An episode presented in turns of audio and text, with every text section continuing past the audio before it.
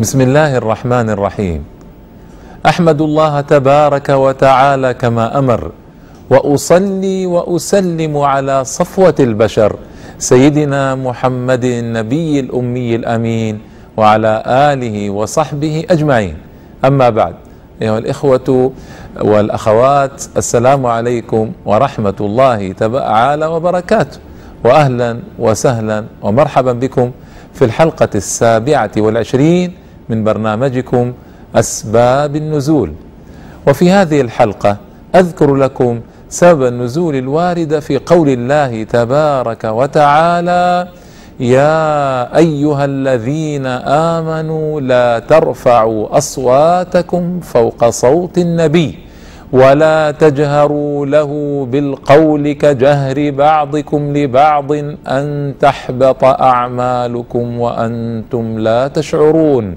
وذلك في سوره الحجرات الكريمه الشريفه وسبب النزول ان ثابت بن قيس ابن شماس رضي الله تعالى عنه كان خطيب النبي صلى الله تعالى عليه وسلم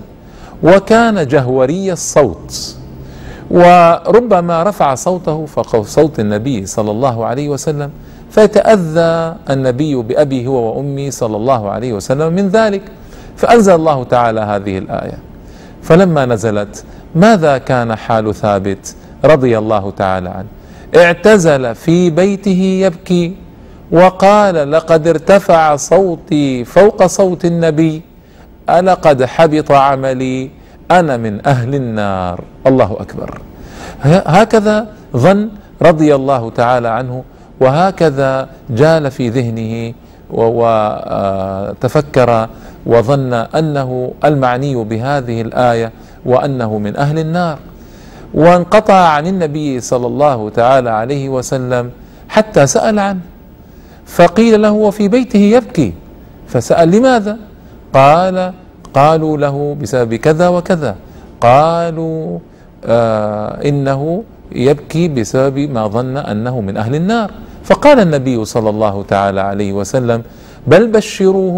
انه من اهل الجنه الله اكبر ما اجمل هذه البشاره وما احسنها وما اعظمها وما اروعها هو من اهل الجنه لينفي النبي صلى الله عليه وسلم عنه الحزن ولينفي عنه النبي صلى الله عليه وسلم ما ظنه أنه قد حبط عمله وأنه من أهل النار في سبب النزول هذا يتضح جليا معاشر الإخوة والأخوات كيف كان الصحابة رضي الله تعالى عنهم كيف كانت نفوسهم رائعة جليلة شفافة كيف كانوا يستقبلون الوحي وكأنه أنزل على كل واحد منهم حقا وذلك أن العلماء يقولون إن أردت أن تستفيد من كتاب الله تبارك وتعالى استفادة جمة رائعة فظن أن هذه الآيات قد أنزلت عليك فماذا أنت صانع؟ اعمل بموجبها وتدبرها حق التدبر فهذا ثابت لما رضي الله عنه لما سمع الآية وظن انها انزلت فيه وانه صار ممن حبط عمله تاثر تاثرا عظيما واعتزل في بيته يبكي هكذا ينبغي المسلم ان يكون هؤلاء الصحابه العظماء رضي الله تعالى عنهم كانت نفوسهم رائعه جليله شفافه وكانوا يخشون الله تعالى حق الخشيه لذلك عندما نسمع القرآن العظيم يتلى علينا أو عندما نقرأه خاصة في هذا الشهر المبارك عندما يتسارع الناس لقراءة القرآن ويختمون الختمة الواحدة تلو الأخرى هذا أمر جليل لكن في الحقيقة الأفضل منه والأحسن التدبر التفهم لما نقرأ وذلك أنه لو أن إنسانا في شهر رمضان الكريم أخذ جزءا واحدا من القرآن فتفهم معانيه وحاول ان يطبقها على نفسه واهل بيته وحاول ان يلتزم بما فيها من احكام وشرائع وفضائل وحاول ان يلزم نفسه بكل ذلك لكان خيرا له من ان يقرا عشرين او ثلاثين ختمه في رمضان جزء واحد يقراه بتدبر وتفهم وتطبيق لما فيه قد يكفل له سعاده الدنيا والاخره لأنه ليس من الشرط أن نكثر القراءة آه، مثل آه، العميان أو الصم الذين لا يسمعون أو الذين لا يفقهون ثم لا نتدبر ولا نطبق ولا نفهم هذا ليس بمطلوب على الحقيقة المطلوب هو إكثار من القراءة في هذا الشهر مع محاولة التفهم ومحاولة التطبيق قدر الإمكان فحتى عندما نسمع مثل هذه الآيات وأمثالها كثيرة في كتاب الله نحاسب أنفسنا كما حاسب ذلك الصحابي نفسه هل أنا حقا من أهل هذه الآية إذا مر بآية فيها خير فيها آه، وعد آه، بخير الآخرة أو بخير الدنيا هل أنا من أهل هذه الآية هل أنا حقا من آه، رجال من هؤلاء الرجال إذا مر بآية فيها وعيد أخروي بالنار والعياذ بالله هل انا واحوالي وافعالي وشؤوني كلها آه، اندرج تحت هذه الايه هل شيء مني يندرج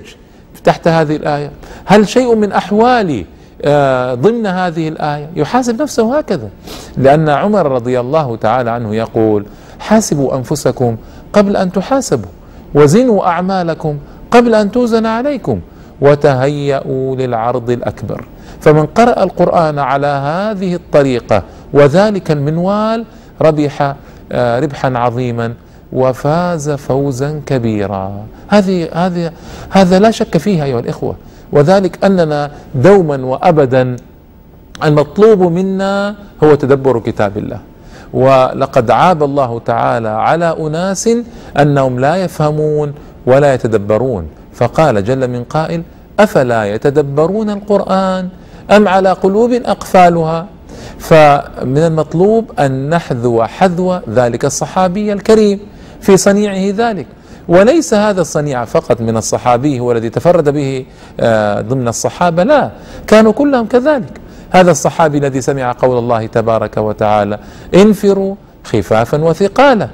أبو قتادة رضي الله عنه وكان قد جاهد مع النبي صلى الله عليه وسلم ومع أبي بكر رضي الله عنه وعمر رضي الله عنه فلما جاء زمان عثمان رضي الله عنه أراد أن يغزو في البحر